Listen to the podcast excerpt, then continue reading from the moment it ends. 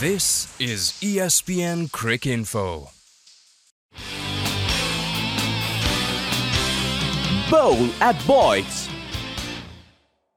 Hello there, everyone. Welcome to a brand new episode of Bowl at Boycs here on ESPN Cricinfo.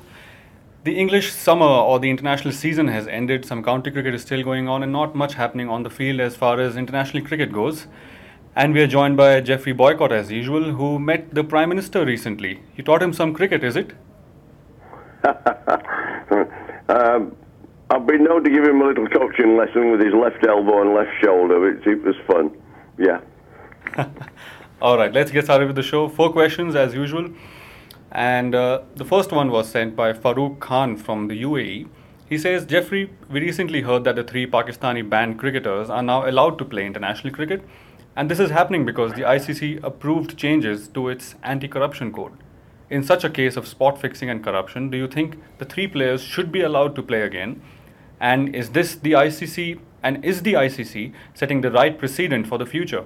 The punishment should be harsh and severe to set an example for youngsters, isn't it? Excellent question, and you are dead right. The punishment should be harsh.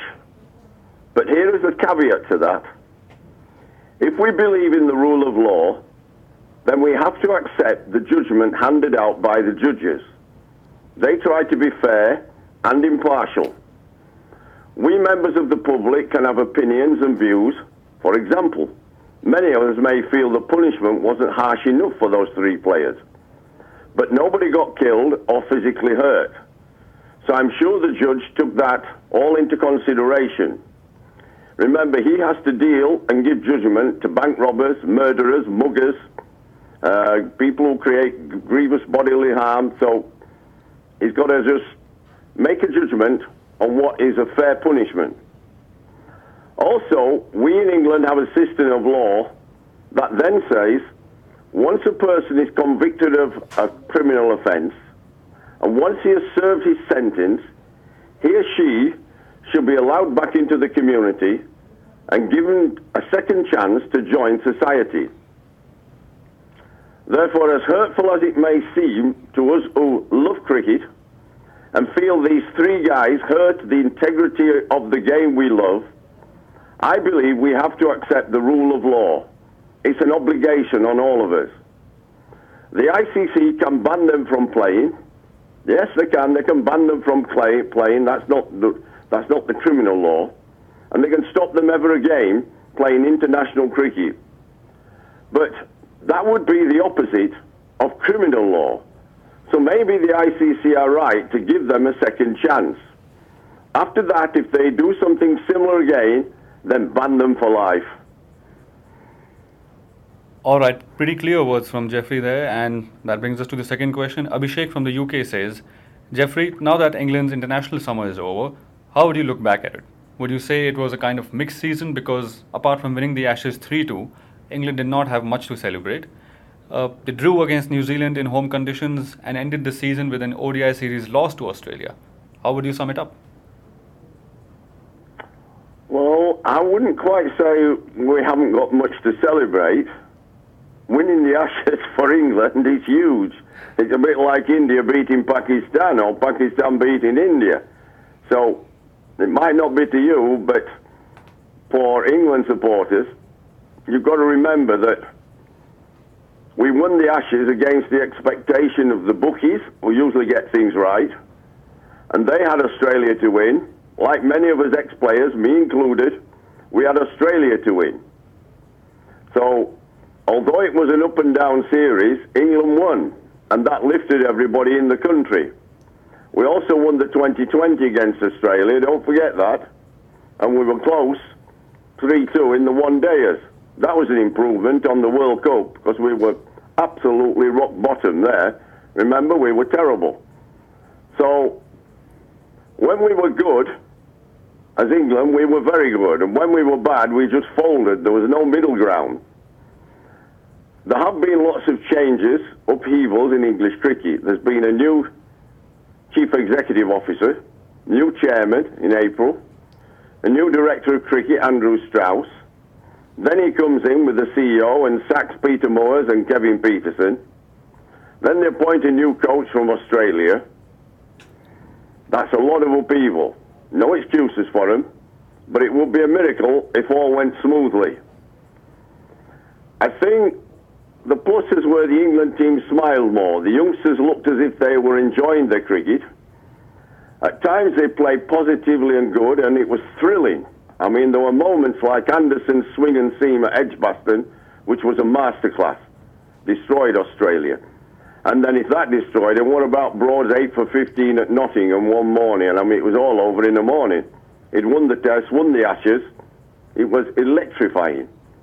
So, yes, I could give you some pluses like that, and I can give you some problems. We're still short of an opener. Bell's form is a problem. We haven't got a top class spinner, although Moeen Ali does okay. People think he's rubbish and he's not. And they take him for granted and think they'll whack him around and they get out. So he has a bit of a knack of getting wickets. We don't have a genuine fast bowler. Buttler's batting was rubbish. And there's these collapses in the batting that happen. So, yeah, there are problems, there are good things. As Joe Root's batting was superb. Cook played well at times. Ben Stokes had some excellent uh, moments. And Moeen Ali, as I said, he got not only got wickets, he got runs when it mattered down the order, pressure runs. Then there was Wood. He came on the scene with Finn in the one dayers. He did all right. And Broad and Anderson were quality. So you're right. It's a mixed bag of up and down. And I think, well, I know from talking to various people in English cricket, they know that we're not the finished article. We have things to work on in our test matches and improve. We have we have things to work on in our one dayers. But if you ask people around England, ask them around the country, they would say, hey, there was some good things there to work with. So we're not all sort of down about it, but we're not raving, I agree. We're not getting carried away. And so there you have it up and down, mixed, call it what you want. Right, and you spoke of Ashes, so obviously let's take a question on Australia as well. Matthew sent it. He says, We saw as many as five retirements from the Australia Test squad this summer, and all were important players. Out of those, which player's absence will hurt Australia the most, according to you? Michael Clarke, Chris Rogers, Brad Haddin, Ryan Harris, and Shane Watson. Who was their most valuable player in the last few years? Well, you'd have to say Michael Clarke because he played some superb innings. Uh, to be frank, it was just one tour too many. With his back injury and question marks over being fit for the World Cup, he had very little cricket. And then he came to England, he still got very little cricket. So he didn't spend much time in the middle, he was spending more time trying to get fit. So for best part of eight months, it was about his fitness, not batting. So his focuses were on the wrong thing. I, I understand why, because if you're not fit, you can't bat. But that affected him, and he didn't play anything like he can. He played the short ball terrible, and he was right to give it up. But it was just one tour too many. But he was the best player by far. If I had to pick one player who they miss most, it's Harris. I think coming as late as he did into the international team, he's been an amazing bowler. I mean, late in his career, the opportunity came and he's bowled beautifully. He would have been huge in England. You think of some of those pitches Anderson and Broad bowled on, wow, he would have been fantastic. And Australia made some terrible selections. If they'd have picked Peter Siddle earlier and had Harris fit, different ball game maybe. Uh, so he, I think they miss him. Finding somebody like him, he was a he was a gem. But you know, a lot depends on how good the new guys are. If these new guys that come in, for the five that are going, if they have good basic techniques and above all are mentally strong, then they will learn quickly. And whenever gaps appear in any sporting team, mainly through retirement, sometimes injury, but through retirement, there is always speculation as to who will fill the gaps. Will these new players be as good as the guys departing? Well, maybe not at first, but if they're good, they'll learn quickly. And you must always remember that someone, someone always surprises us and, and grabs the opportunity that's given to them. There's an old saying, you know, the king is dead. So whether it's Michael Clarke or Harris or the opening batsman, the king is dead. Long live the new king. And what that means is that in one year's time, nobody will be talking about these five players. They'll all be talking about the new guys.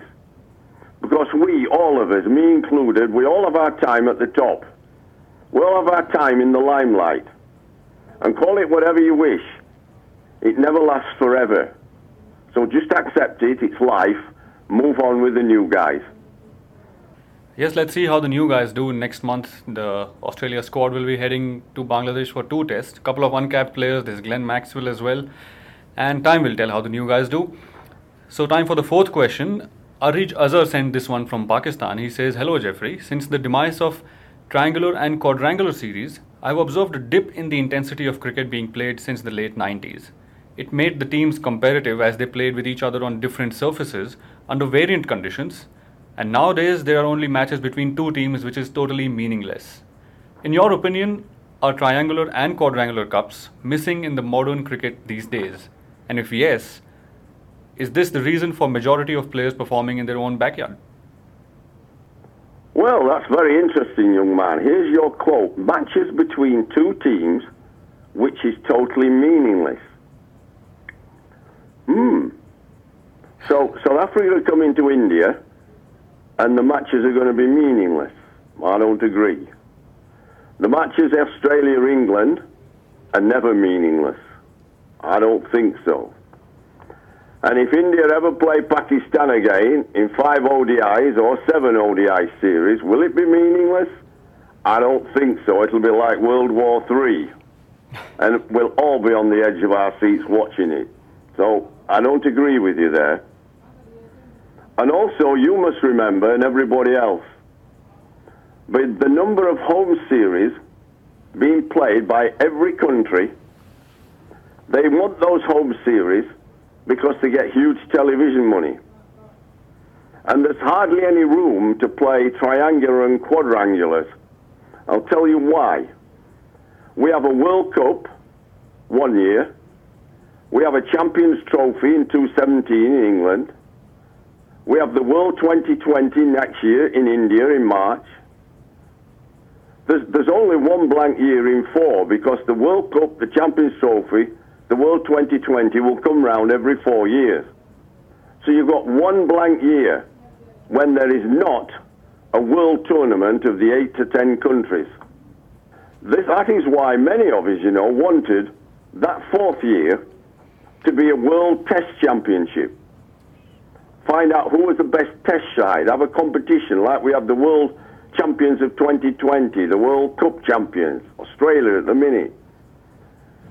And the ICC knocked it on the head, mainly to do with television money. They're all worried to death with the television companies. Well, hang on, if there's four top teams playing and India aren't in it, how do we sell that? Because they're, they're the big financial cloud. So they've just forgotten about it. But we should have one that fourth year. It means every year there's a different world championship of something. There is no room for more triangulars and quadrangulars. As much as there might have been fun at the time, it's now moved on. ICC have taken over with three world competitions, and they're going to happen every four years. All right, that I'm afraid brings us to the end of yet another episode of Bowl at Boycs. And keep sending in your questions, your feedback. Not much cricket is happening, but we can promise you we'll have plenty for you in two weeks from now when Geoffrey will join us again. And until then, goodbye and good luck. You are listening to ESPN Cricinfo.